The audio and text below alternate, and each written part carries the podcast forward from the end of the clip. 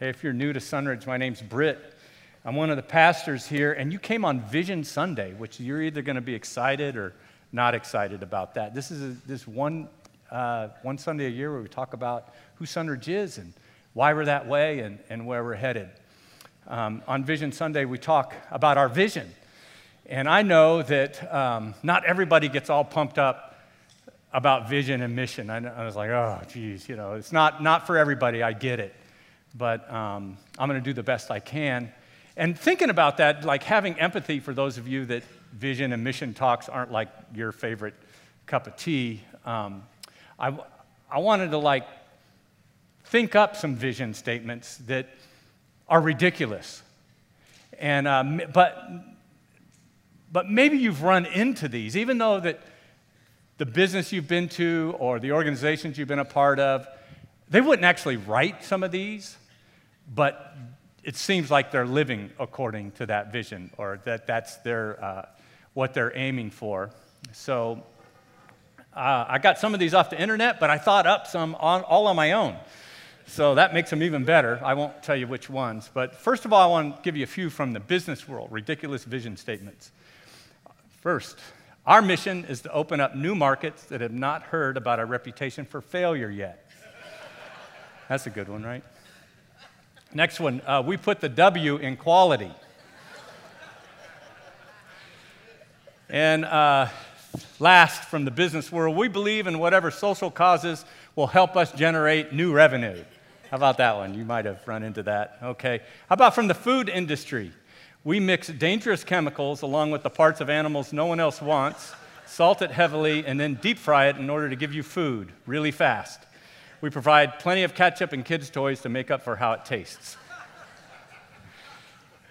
Uh, and then another one from the food industry we make awful tasting food products out of kale and tell you how good it is for you. We hope our packaging will make up for the fact that it tastes like something cattle should be eating. Amen. Yeah, sorry, all you kale people. How about from the church world? Let's pick on ourselves, okay? Here's, here's one. Um, our church doesn't stink. We're hoping yours does, and we intend to steal your members on that basis. That's not us. That's not our vision statement, by the way. Okay, how about this one? Come to our church because we have more stuff for you. That one you might have experienced, you know. And then what, is, what could be our future vision statement, and my favorite, our pastor surfs. Well, kind of. Occasionally it looks like surfing. So, anyway, there they are vision statements. Yeah, thank you. I queued you up for that. You know, the thing about a mission statement, a vision statement, whether it's an organization or whatever, or a church, it, it focuses your energy. It can be like a compass that, that points you to the direction uh, that you're headed toward a particular destination. And our destination is uh, the mission that we think that God has given us. Here is our mission statement that we are helping people find and follow Jesus. We're helping people find and follow Jesus. That's, that's how we measure our success. Um, and we believe in both parts of that. We believe in helping people find Jesus. There are people, I'm sure, in this service today that they came to church out of desperation, or maybe you invited them, and they're looking for something different in their life. And we want to be the kind of church that can communicate to them and, and be a place where they can explore faith in a safe way. Um, but we also believe in helping people follow Jesus. And so we're not, uh, we think that once a person crosses the line of faith, that we want to we want to grow you up. And we don't want you to stay just as a baby Christian. And some of what we talk about today is tied to that. Um, what's our vision statement?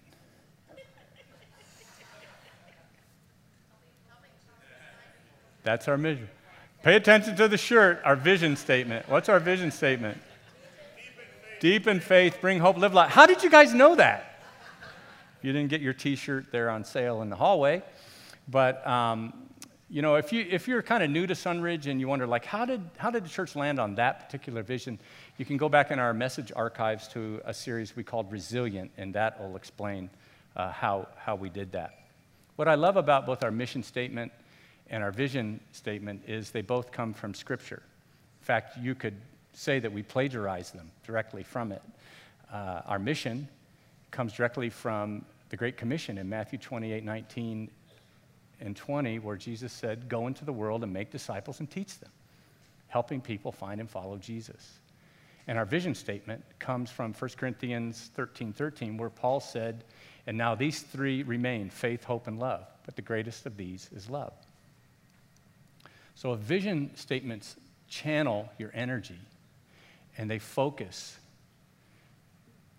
the things, your forward progress towards your final destination. We have a church vision, but what is your vision?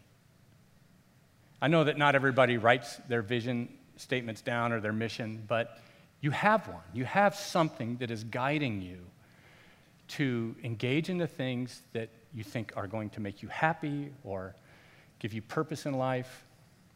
And then you have things that you want to avoid, distractions or even detours. What, what is it that channels your focus? That would be your vision, even if it's not written down. And the reason why I ask you what your personal vision is, is that the vision of Sunridge Community Church and God's plan for your life are inextricably linked. The vision of Sunridge and God's calling on your life are connected. We don't live in two separate worlds. You know, every message I try to have kind of a big idea. I don't always say them, but it's like one thought that I'm trying to work through. And here's the big idea for today God's plan for your life and the vision of Sunridge are linked. If, this is not for you if Sunridge is not your home or you're just exploring, you know, you're trying to find a church.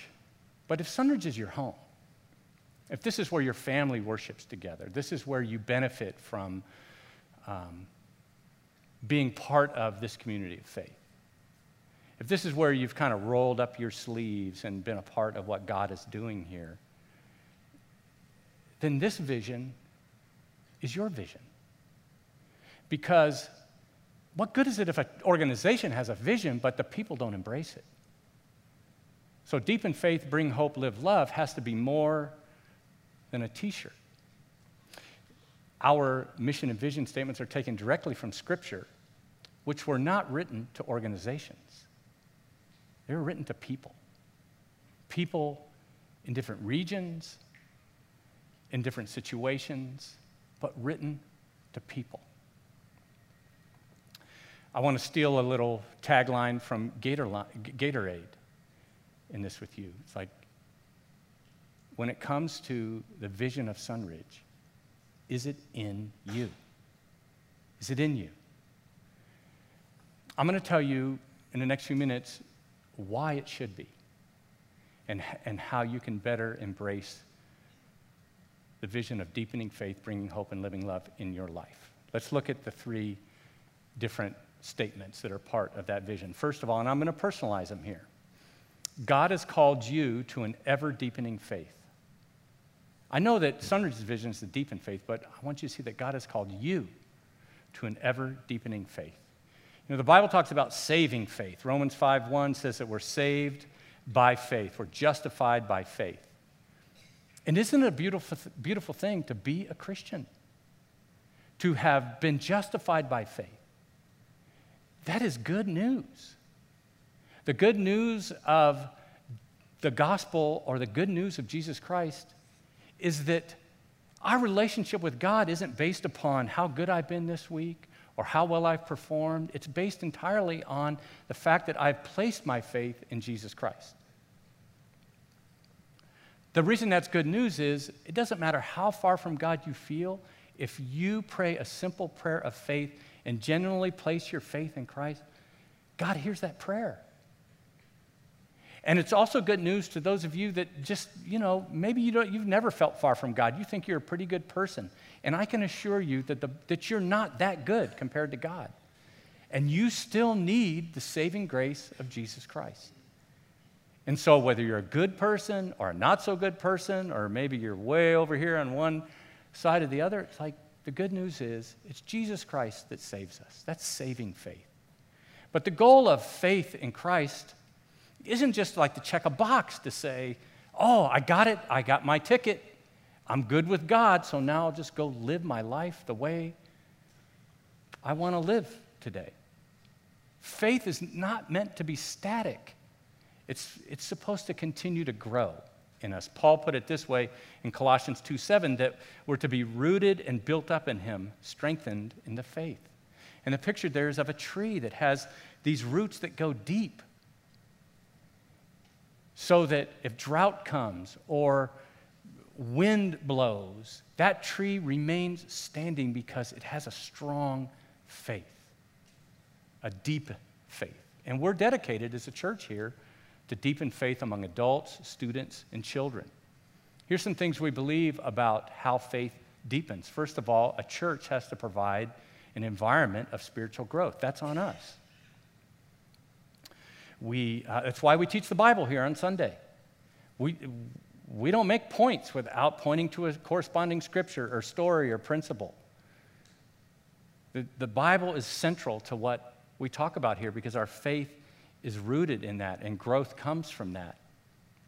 And beyond what we do here on Sunday morning, we have a variety of Bible studies and groups and places that you engage because we know that in a room of probably 500 people in this service, we, we can't get every one of you right where you are. So we offer other options that are more toward the beginner side and more toward the, the, the deeper side. Because we want you to continue to grow from wherever you're starting from. We, we started this year what we call core curriculum, which is our rooted, our 10 week small group called Rooted. yeah, yeah, woo.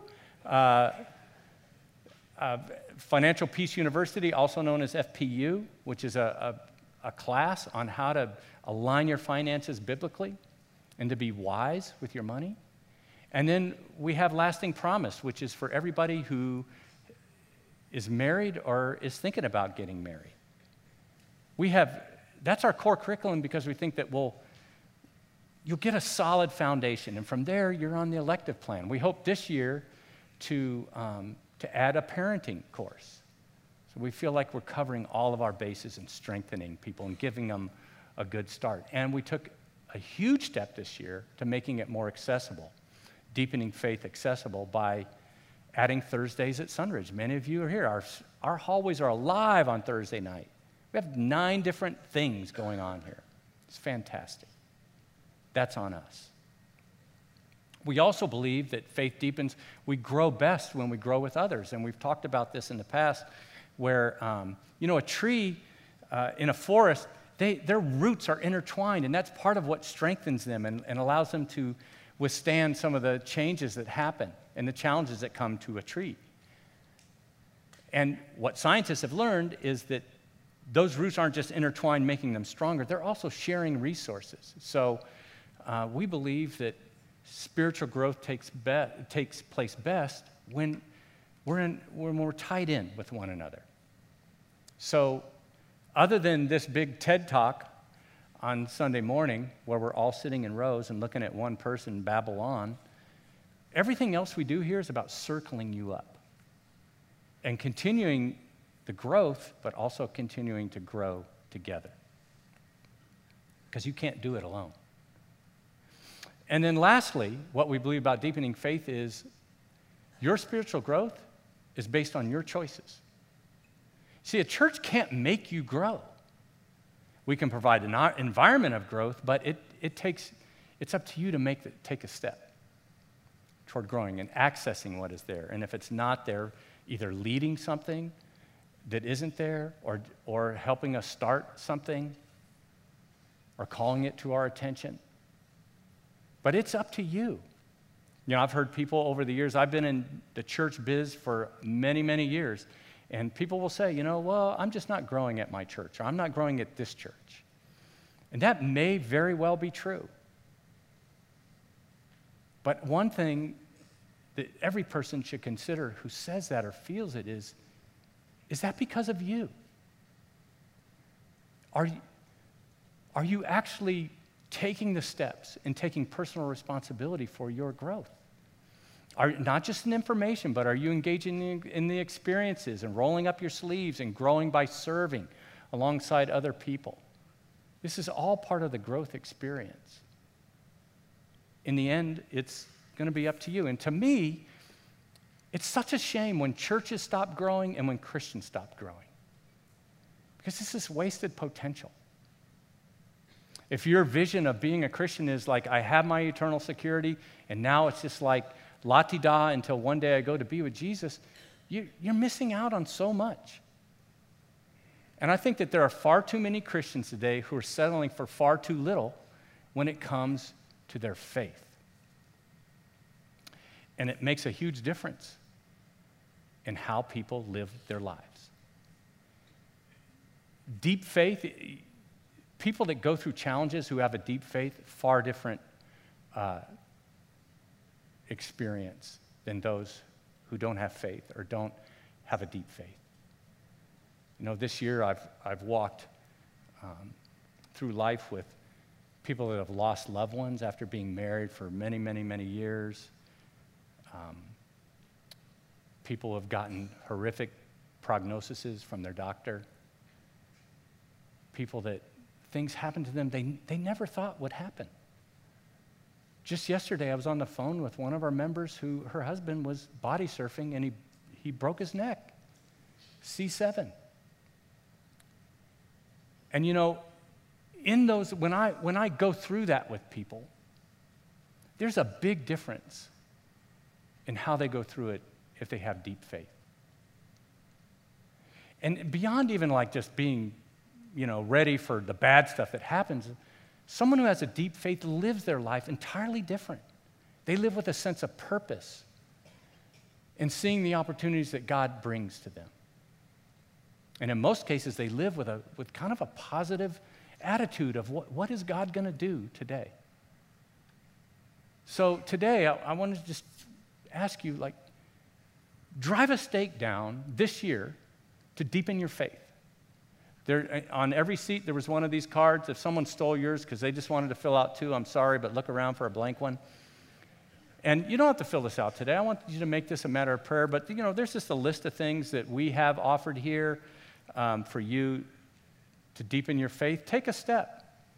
You know, our core curriculum, we've, been, we've just been saying, you know, anyone who's at Sunridge, if you're new to Sunridge in the first two years, go to Rooted, go to Lasting Promise if you're uh, married or thinking about it, and take FPU if you haven't taken a course similar to that. Because we want your faith to deepen. If, maybe that's not the option for you right now, but you can just tell us. We'd love to know how you're growing in your faith. But make a determination here at our kind of like start of our year in October. For us, our fiscal year starts then. Drive a stake down to deepen your faith. Secondly, when, we talk about bringing hope, I want to say that God has called you, you, to bring the hope of the gospel to a broken world. It's not just the vision of Sunridge, He's calling you because you're a Christian. I wonder, how many of you think that there's just an overabundance of hope in the world right now? Yeah, me neither. You know, this statement isn't ri- original with me, but somebody once said the church is the hope of the world.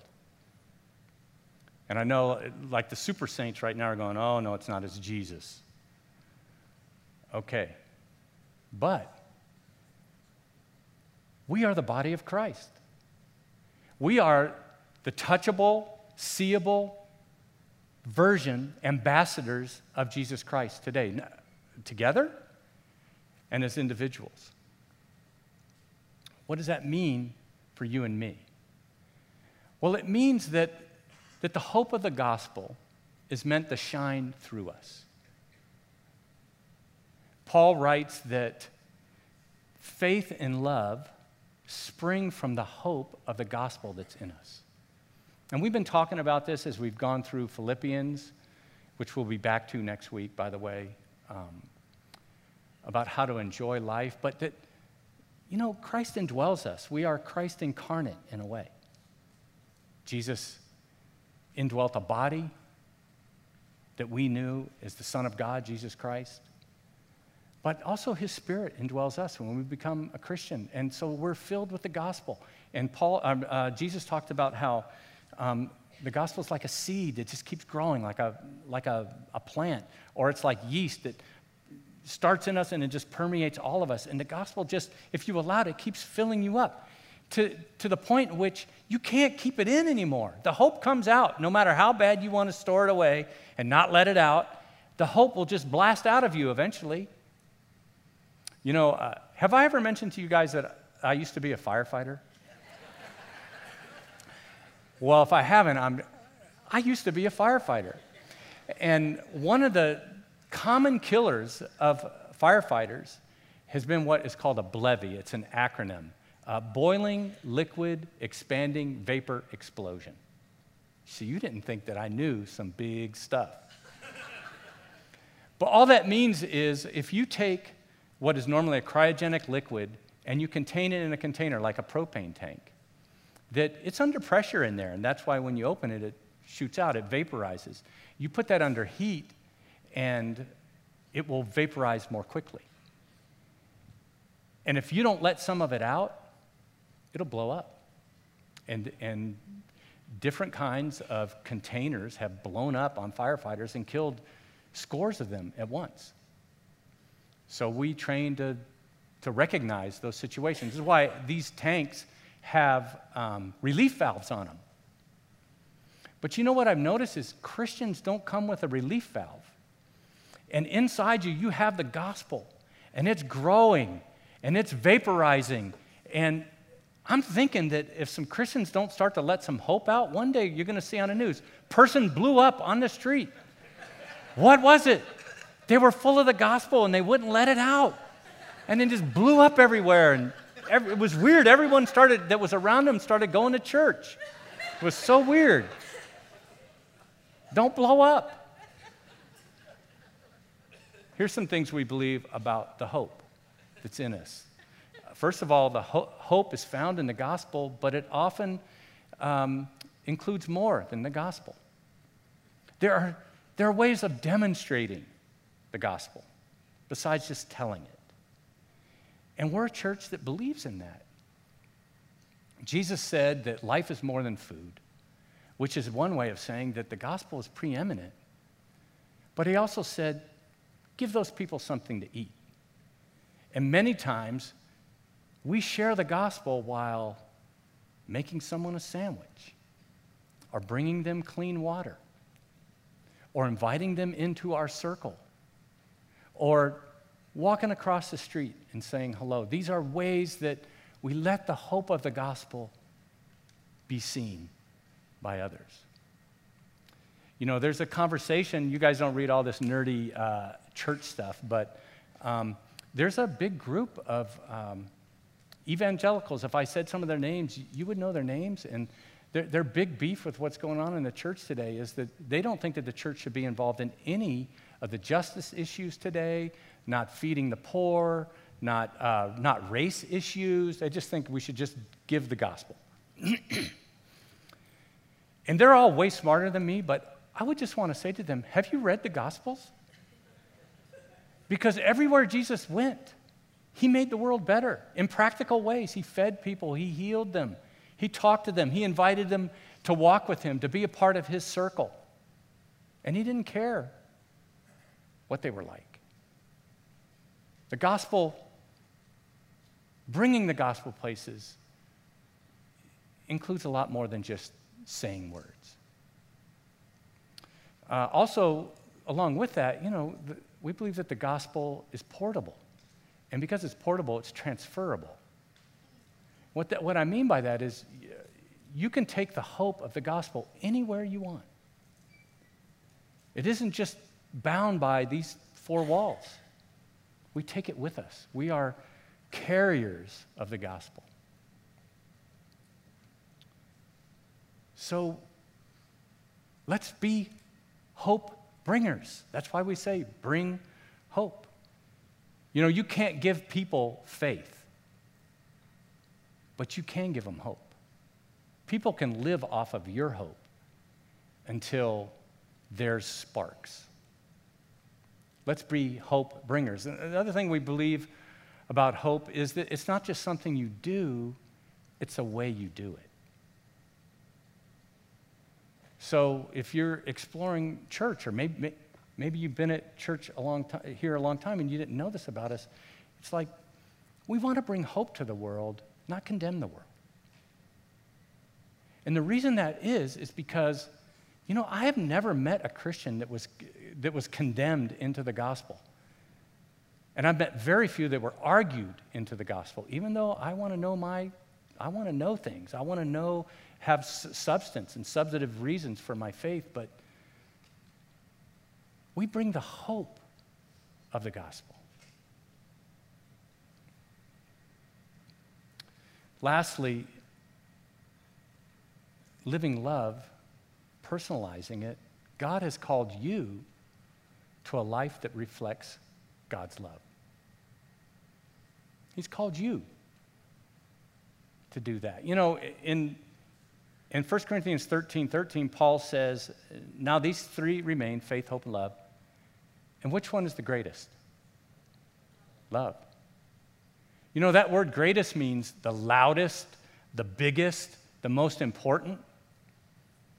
So, by that, what, what I deduce, and I'm not that smart, but what I can figure out is the main thing that people should, should see in me is the love of Jesus Christ. When, when they hold my funeral, I hope someone talks about he loved, on occasion, people. He loved people. He, he loved people like Jesus does. You know, that's kind of like the defining moment in a person's life. What people say about it. I've done a lot of memorials. And you know, some of them are really hard to do because you're trying to say something nice about someone, and it's a struggle with some people. So if you if you're going to be at Sunridge a while, and you think you want me to do your memorial, help me out. Do some loving things between now and then. Get on the program so that I can make it easy on me, right? Uh, Paul writes this in Ephesians 5 2 live a life of love just as Christ loved us. Can you be any more direct than what life is about than that? You know, there's the golden rule, right?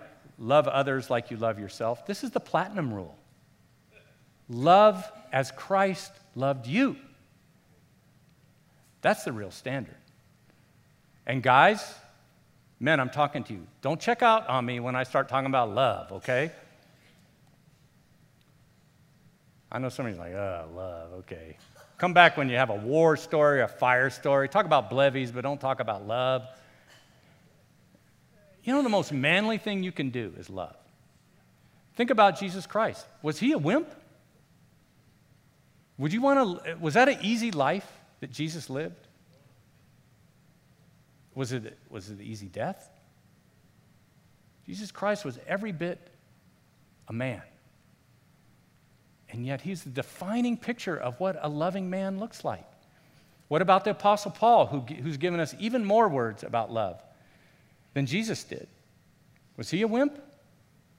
You're talking about a guy who got, he went to school at the best schools highly educated, lived the rigorous life of a Pharisee, and then said, You know what? I'm going to change my career. And I'm going to do this Christian thing. And in doing it, it's like I'm going to give up all that. I'm going to totally start over. And I'm going to travel the world adventurously. And I'm going to start churches. And I'm going to tangle with people that are really smart and philosophers and, and government officials. And I'm going to defend the faith. Does that sound like a wimpy life? But he loved. We have a guy in our church. Um, his name is Stephen. I won't tell you his last name, but he's a big, strong man that, with a Scottish accent. I don't know if you've met him in the hallway. So he talks funny. You say, hey, Stephen, no, no.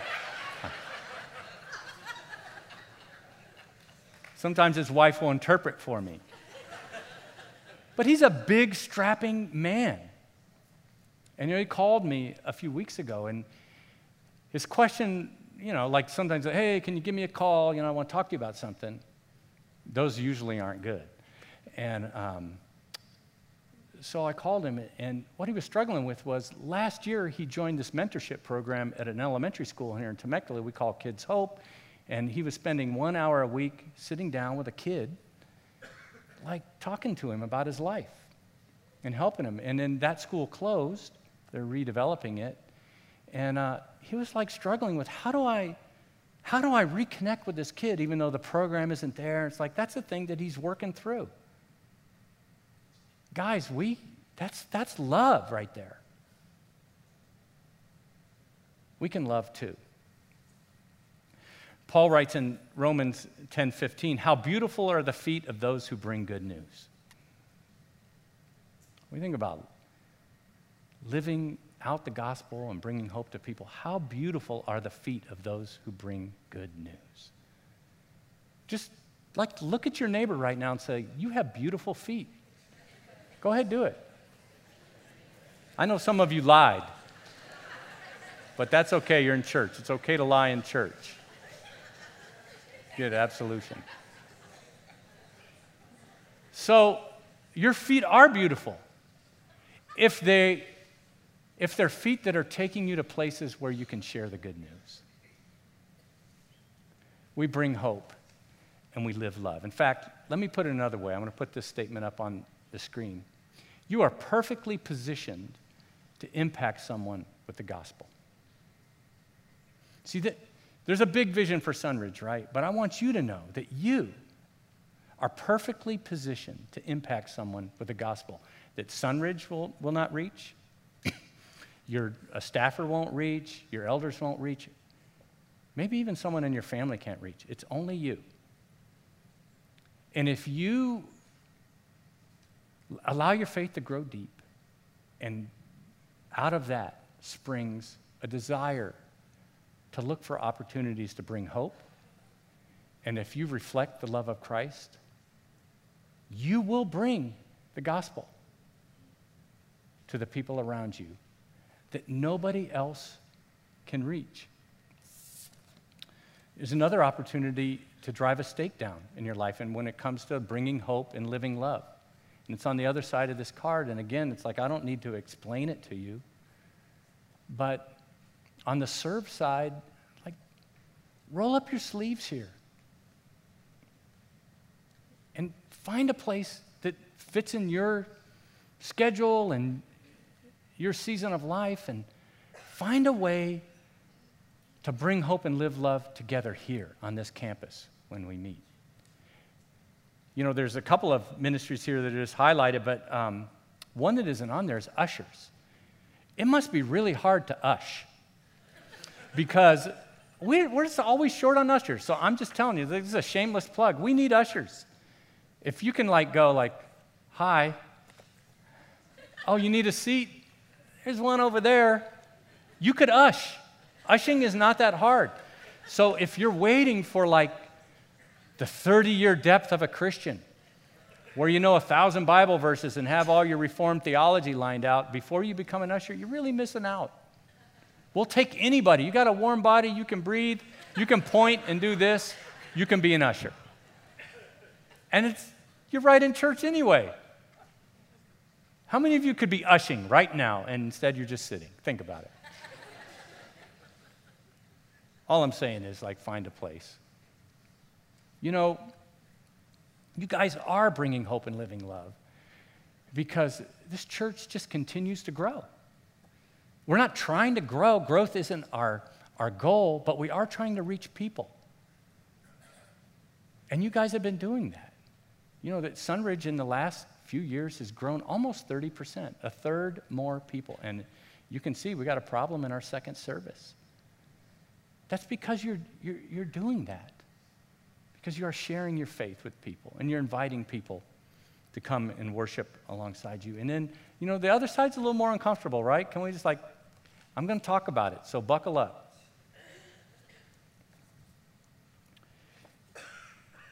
You know, if Sunridge is your home, God has given you everything you need to bring hope and live love. And one of the ways that you do that is through your generosity to your church. And if, if, if you're not giving at all, I, you should consider, I want you to really prayerfully consider maybe you should start. Don't, don't start with 10%, start with 1%, start with a number, but be consistent with that and be a part of what God is doing here through the ministry of Sunridge Community Church. It's the way to expand what is happening here. And we are so committed to making sure that we use those dollars wisely and strategically. You know that in the last few years, the Sunridge budget has increased 42%. Not, not our budget, like, like, not just like we put a number down, your giving has increased that much. That is remarkable. You guys should applaud for yourselves right now. And I want to thank you because I know that there are many of you make tremendous sacrifices to be a part of what God is doing here in the giving of your resources. Um, I want to encourage you to be consistent, and uh, that's one of the things we worked on this year, and we saw our consistency go way up. In fact, um, we, we have more people giving more money and more consistently than in many, many years here. That is just remarkable. Keep it up. By the way, um, we are going to finish our hallway project this year. Some of you have asked about that. Uh, a few weeks ago, uh, you know, we've been hovering at $100,000 to redo our hallway, and um, our goal, best estimation was the project was going to cost us about 130. We've actually been working on drawing that down and, and changing some things to enable us to do that. But at the same time, somebody gave us a check a few weeks ago for $40,000. Yeah. It wasn't me. That's like, that's just blows me away. And it's, it's not just that number. I know that for some of you, to uh, giving 10 bucks a week or 10 bucks a month, it's a huge sacrifice for you. Step in. This is a great church that God is using. Be, be a part of every facet of what we're doing. And, and I just ask you to prayerfully consider some of the things that are on this card. And, and you don't have to turn it in today, but drop it in one of these give boxes. We, they'll be available on other weeks too. And then after you fill yours out, take a picture of it with your phone. Because we're not going to send it back to you. We're not, we're, you know, we're not going to go back and say, hey, Bob, uh, he's not keeping up with his program here. This is, this is for you to make a commitment. And I want to close with a story from the Old Testament. In uh, 2 Kings chapter 6 and 7, uh, there's a city called Samaria, and it's being besieged by this large and powerful army uh, called the Aramaeans. And they, this, the city of Samaria is very well fortified, so the Aramaeans knew it would be suicide to just attack it, you know, just come at it. So what they decided to do is surround it and um, starve the people inside. They cut off all access to outside resources, and they knew that eventually inside those thick, impenetrable walls, uh, people would, would eventually run out of food. And they did. It was working. And um, the author, or the writer talks about how they were even resorting to cannibalism. So they're just waiting Samaria out. And, you know, every time there's a, whenever there's a macro story, a big story, there's always a micro story. There's people there. You, a war in the Middle East, uh, an issue in the inner city, something happened across the way, an accident. That, that, that's the big story, but there's always like, there's always people involved. And the writer tells us about four of them. They're four lepers who would come to the edge of the, the walls of the city and people would throw scraps of food over. And if you know anything about a leper's life, they can't go in the city. They're outcasts. They have no way of providing for themselves, so they rely on this. And yet, once the city's being besieged like this, there's no more food. They're starving inside, and so they realize they can't go to the city anymore because they're starving inside and they're, they're kind of in a pickle because they can't get food there. They, they talk about, the writer records their thoughts and their conversations about how they could go to the Aramaean army, but they're afraid that they'll be killed, which eventually what they say is, what do we have to lose? If we just keep doing this, we'll starve. If we get killed by going over there, you know, we were going to die anyway. So that's the best chance that we have. And so what happens though is when they get to the encampment, they've all abandoned it. It looks like a yard sale, like they just all split and dropped everything and ran, which they did because the captain of the army, it's not explained, got in his head that like some large army was coming to defend Samaria. So they just bolted out of there. And when you, re- when you retreat, you don't haul everything with you, you go. Let's stay alive today. And they left everything behind. And so these lepers come to surrender themselves and they find all this food and stuff. And in 2 Kings 7, verse 8, the men who had leprosy reached the edge of the camp and entered one of the tents. They ate and drank and carried away silver, gold, and clothes and went off and hid them. And they returned and entered another tent and took some things from it and hid them also. So they're just got going from tent to tent, going, holy cow. They're gorging themselves on food. They're hiding food. They're hiding money and treasure. And don't, don't miss this. It's like in that one moment, their lives entirely changed. The life of a leper was a desperate life. That they were just trying to make it through this day, not tomorrow. And now they, they not only are gorging themselves, probably the first time in however long they've had leprosy, but they're also like storing it away. They know that tomorrow we're going to eat, and tomorrow we'll have money to buy more food. First time in many, many years. I hope that hits you where it hits me when I read that story. And then in verse 9, they said to each other, We're not doing right. This is a day of good news, and we're keeping it to ourselves. And so the story is that they, they go back and they tell their friends in the city about this great treasure that can be found. You tracking with me?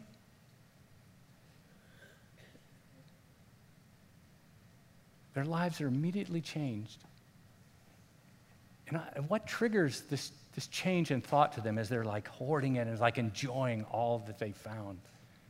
Like, what was it a life of like being without and being an outcast and they had empathy for people? Or maybe they connected with the faces that they knew, that maybe some of the people that they knew that would throw food over them have passed on. Maybe they somehow see their emaciated faces or they hear of the suffering that goes on in the city. But either way, they can't just hog it all for themselves. They have to go back and tell others about it. The question for all of us, whether you go to Sunridge or not, if you're a Christian, are, are we blessed to be blessed? Or are we blessed to be a blessing? That's the ultimate question. When, when you discovered the gospel, for those of you that did it later in life, it's like you found something that totally changed your life in one moment. And you've been experiencing the blessings of that. We, how can we just keep all that to ourselves? If you're called to this church, God has a plan for your life. And it's tied to the vision of this church, which is to take personal responsibility for your faith and to go out from this place or your home and be a hope bringer and a love liver. If Sunridge is to be a lighthouse of hope, every one of us has to carry a flashlight. And the brilliance that comes from this church is kind of the conjoined efforts of all of us shining our lights together. Deep in faith, bring hope, live love. That's our vision. I hope it's your vision too. Let's pray.